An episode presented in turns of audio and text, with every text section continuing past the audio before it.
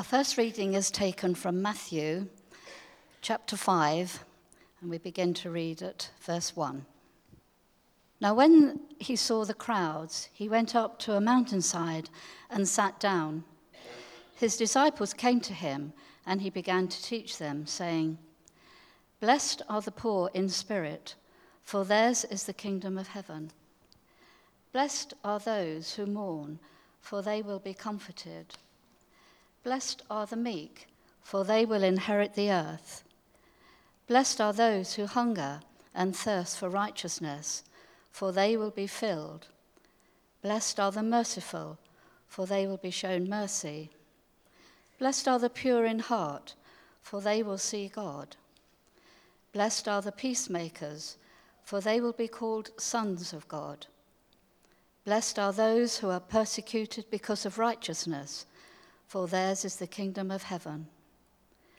Blessed are you when people insult you, persecute you, and falsely say all kinds of evil things against you because of me.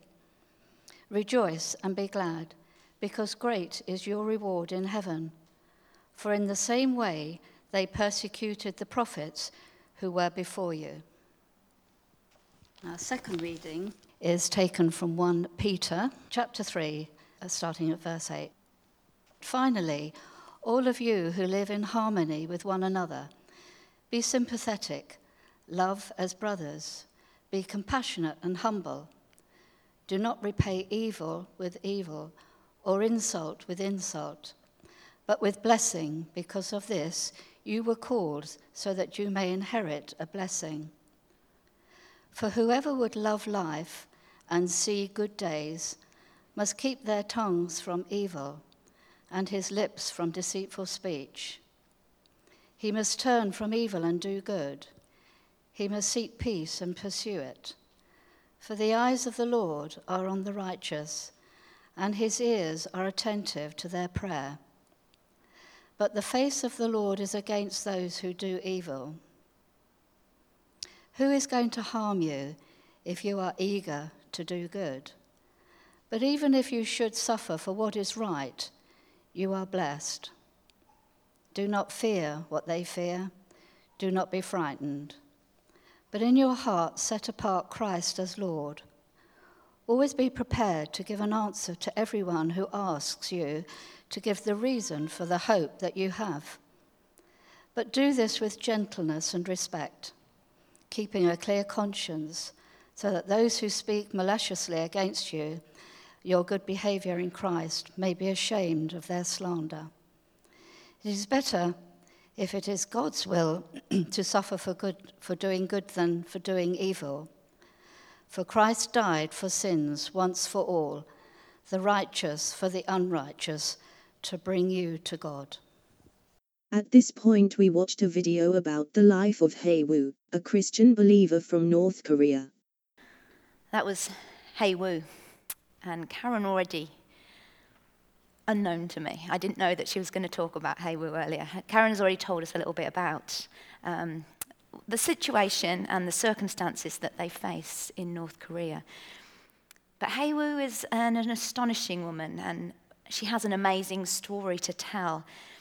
Last year, I was very privileged to be at an event where I was able to hear her tell her story in more detail than we could hear on the, the video. Through an interpreter, she spoke of the things she had suffered and the hardship that she'd endured. Awful conditions that would sicken you to hear, and beyond what we could believe one human could subject another to. But what came across as she spoke more than anything was that this was a woman who truly loved Jesus. Despite everything she'd witnessed and the horrific beating she'd endured, she had complete and utter faith in God, His love and His grace, and His power to change people and to change circumstances. At one point, she spoke of the heart that God had given her to share her faith with her fellow prisoners. Just think how radical and dangerous that was. If the guards had overheard her or found out that she was talking about Jesus, the consequences would have been severe. And yet, her deep faith and overwhelming conviction of the truth that God is sufficient in all circumstances meant she felt compelled to share what she believed, regardless of the consequences. In her words, she says, the Bible verses that I'd recall from memory gave the others hope. They also saw the Spirit at work in me. I stood out among the other prisoners because I helped them. Sometimes I shared my rice with the sick. Occasionally, I washed their clothes too. God used me to lead five people to faith. I tried to teach them the little I knew about Jesus. I didn't have access to a Bible in the camp, but on Sundays and at Christmas, we met together out of the view of the guards. Usually, that was in the toilet. And there we held a short service. I taught them the Bible verses and songs that I knew. We sang, almost inaudibly, so that no one would hear us. And in front of the thousands of people that were gathered in that room, she sang in Korean, like she sang on the video, the first verse of Amazing Grace, just in a whisper, like she would have to have done in a prison camp. And then, as the congregation joined in, we also began to sing in that whisper. But then, in this powerful expression of our ability and our gratitude that we were able to worship in freedom, we began to sing louder. The noise grew and it filled the space. It's really hard to explain in words what that felt like as several thousand people celebrated their freedom to worship the living Lord God. Certainly for me, it was an extremely humbling experience to see firsthand evidence of a faith which had been tried and tested to such an extreme, but still remained so firm and unshakable. I really felt challenged about the depth of my conviction, and it made me question how prepared I would be to risk everything for my faith. A few weeks ago, we sang a song that contained these words Oh, to know the power of your risen life and to know you in your sufferings, to become like you in your death, my Lord, so with you to live and never die. Maybe you remember singing them. Perhaps they're words that are very familiar to you. Perhaps you even sang them without really thinking about what you were saying. Would you sing them in quite the same way if you were in a labor camp because you were a Christian? Would you sing them in quite the same way if someone demanded you renounce your faith as a gun was held to your head? Every day across the world, there are people who face extreme persecution because of their faith, who share in Christ's suffering, sometimes even to the point of death. Thankfully, we don't. And hopefully, we never will face anything like that in this country. However, in 1 Corinthians, Paul reminds us that we are all part of the body of Christ. And if one part suffers, every part suffers with it. We must continue to do, to, to remember our persecuted brothers and sisters in our prayers. But I do think their faith and their dependence on God has so much to teach us. We might not have to face the same extreme situations as them. But as Hae-woo said in the video, the testing of her faith under such extreme conditions felt to her like a purifying, purifying of her faith. Maybe sometimes we've been guilty of making our faith too comfortable, or we've been too quick to count the cost of following Christ. Today, as has already been said, and you've probably kind of worked out, we come to the eighth and the last of the Beatitude. It says, Blessed are those who are persecuted because of righteousness, for theirs is the kingdom of heaven. Before we explore a little more about this final beatitude and the verses that follow it, that kind of link in with it, I think it's worth taking a moment to look back over all the previous ones and to sum up some of the things that we've spoken about in the last few weeks. The Beatitudes show us the distinguishing marks of a life lived under the blessing of God. Not steps that we must complete before we can call ourselves a Christian. Our salvation is not something we can earn by our own efforts. Our salvation is through Christ's death and resurrection. But instead, they are the evidence of a new life in Christ Jesus. What life looks like when we are truly Christ like in our attitude.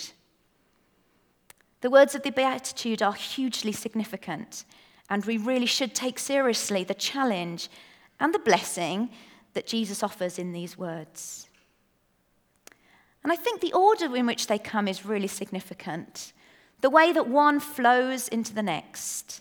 And one of the most helpful explanations I've heard is by a writer called Colin Smith, which I'll try and paraphrase the things that he said. So he uses the idea of a plant to illustrate how the order of the Beatitudes allow us to respond to the blessings of God so that we can deepen our faith. And he splits them into three sections root, shoot, and fruit.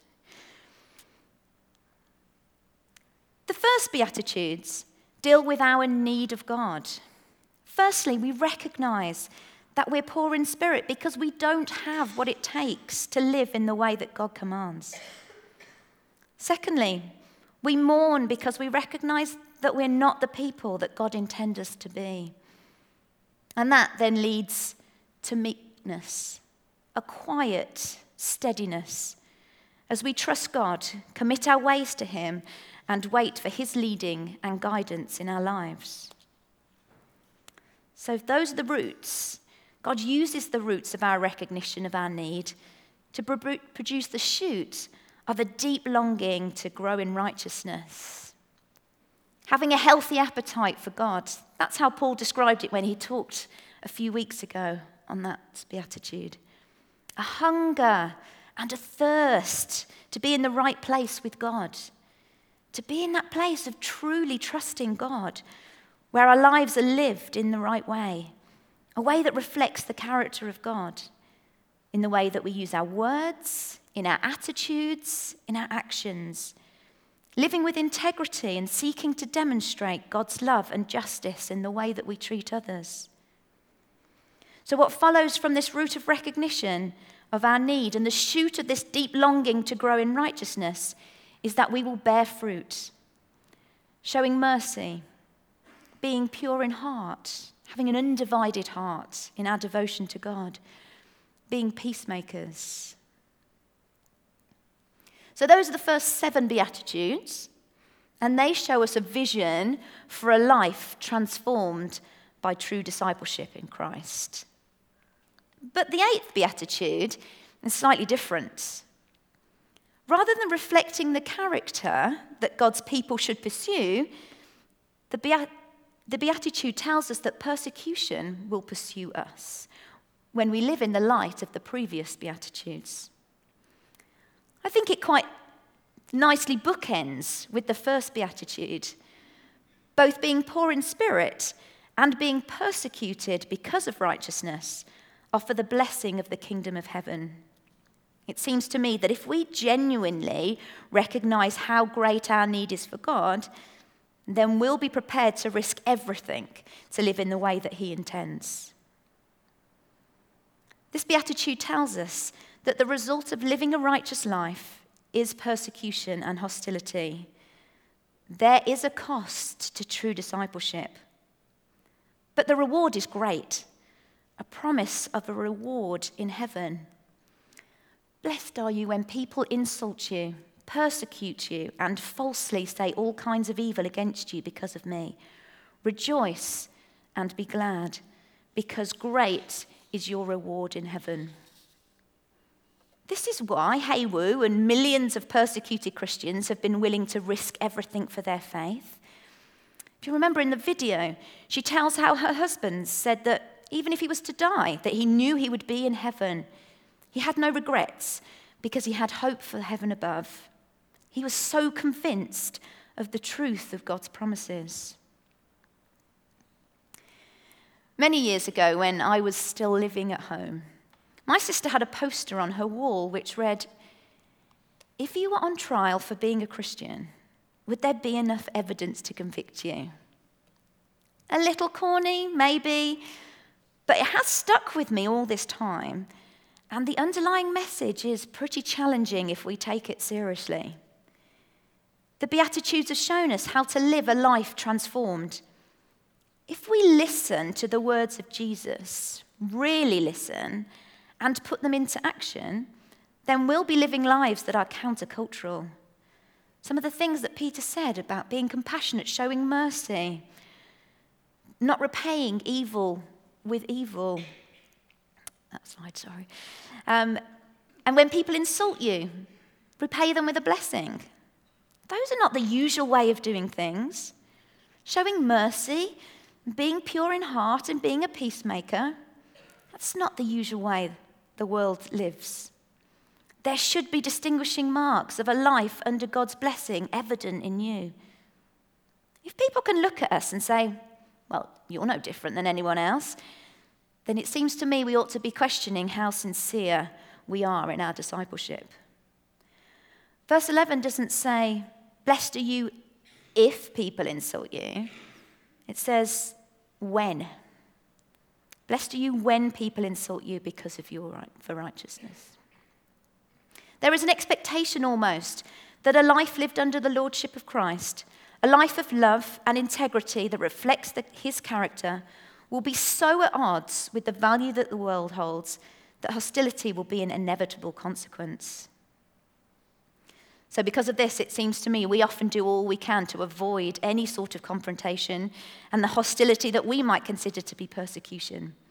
In particular situations or circumstances, we choose not to reveal too much about our faith and the things that we believe. Tomorrow morning, your neighbour and your colleague will probably say, How was your weekend? Did you do anything nice? And I wonder what you'll say in reply. I wonder what I'll say. Oh, it was fine. Nothing exciting. I took the kids, did a bit of football, did some shopping, did a bit of cleaning. Why is it that we don't say, you know, I had a really great time at church? Or we had this really interesting theme at church this Sunday. Can I, can I tell you about it? I suppose we're afraid of the reaction that we might get. Equally, we know there are conversations and discussions that we have in our workplaces and with our neighbours where we know we should speak out, but we don't. We just stay silent. Earlier, I said that in this country we don't face extreme persecution in the same way as those in other countries across the world. That's true, and we should be grateful every day for our freedom to worship. However, it does seem to me that rather than the violent oppression of other countries, we're faced instead with this silent repression. The views of Christians seem to be increasingly marginalized, and there is a suspicion of what people would refer to as organized religion. A recent survey of 12,000 Christians by the Ordinary Christian Organization said that 93% felt that Christian views were being marginalized, 50% had experienced some form of prejudice, and 26% felt unable to be open about their faith in the workplace. It might be helpful to understand a little about the philosophical and ideological views that currently characterize our society. It essentially goes something like this The goal of life is understood to be that we decide who we are for ourselves. We create our own identity, we create our own story, but they never quite become fixed, they're in flux. The only story that matters is mine and I'll display that by the way I choose to present myself to the world the clothes I wear, the material possessions that I own. Image is increasingly significant, and part of the image I create around myself is in the virtual world, which is a reality in its own right. Anything that seeks to define me or my place in the world, or is seen to be taking away my need to be individual, is oppressive and limits my ability to fulfill my potential. These views present real issues. As Christians, we believe that we do not create ourselves. We believe that everyone has been created for a purpose by a creator God who loves us and gives us an identity.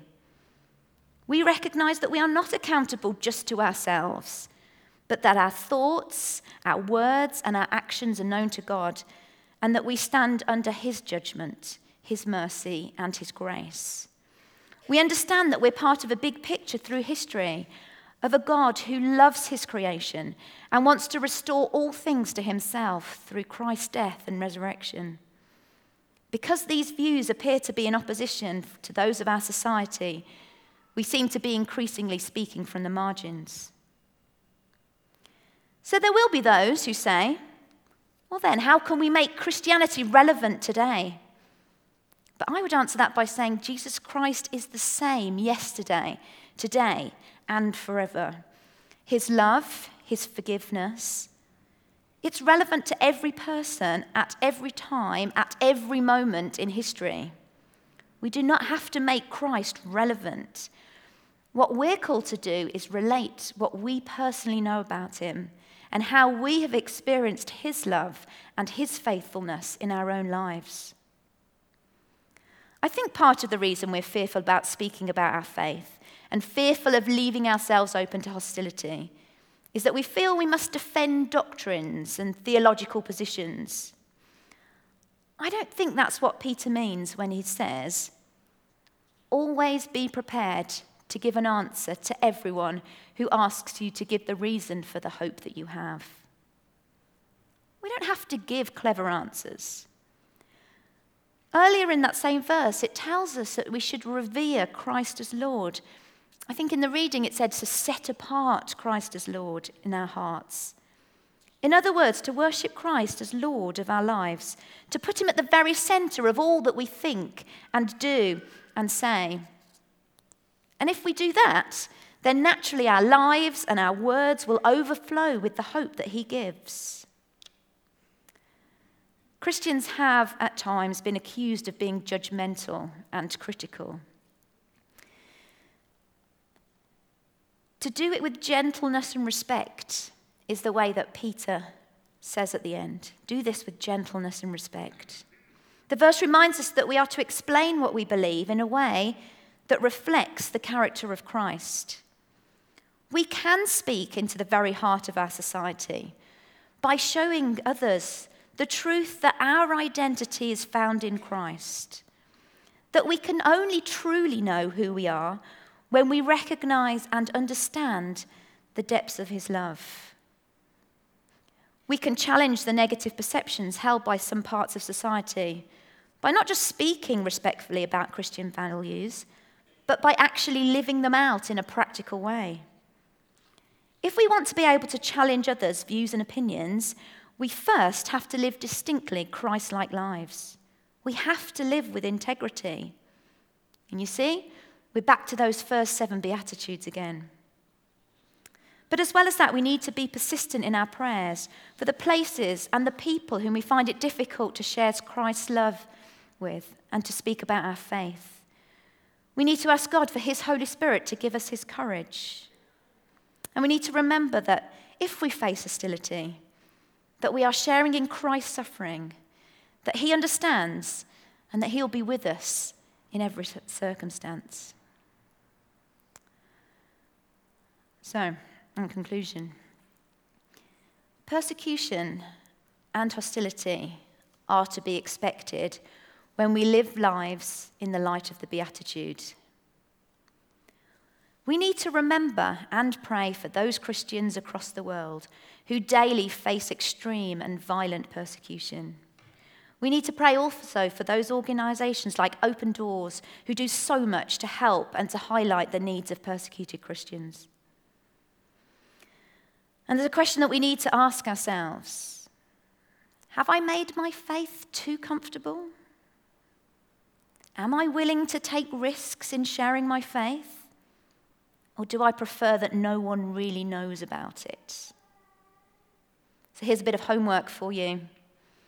This week, I want you to think about the place where you feel most unable to share your faith. Ask God to give you opportunities this week to share something of your faith. Maybe it'll be as simple as saying that you went to church instead of avoiding the subject. Maybe it'll be a chance to challenge a view during a discussion. Or maybe it'll be something as simple as demonstrating in a practical way the love and mercy that Christ has shown you. Remember what Hae-woo said? They also saw the Spirit at work in me. I stood out among the other prisoners because I helped them. Sometimes I shared my rice with the sick. Occasionally I washed their clothes too.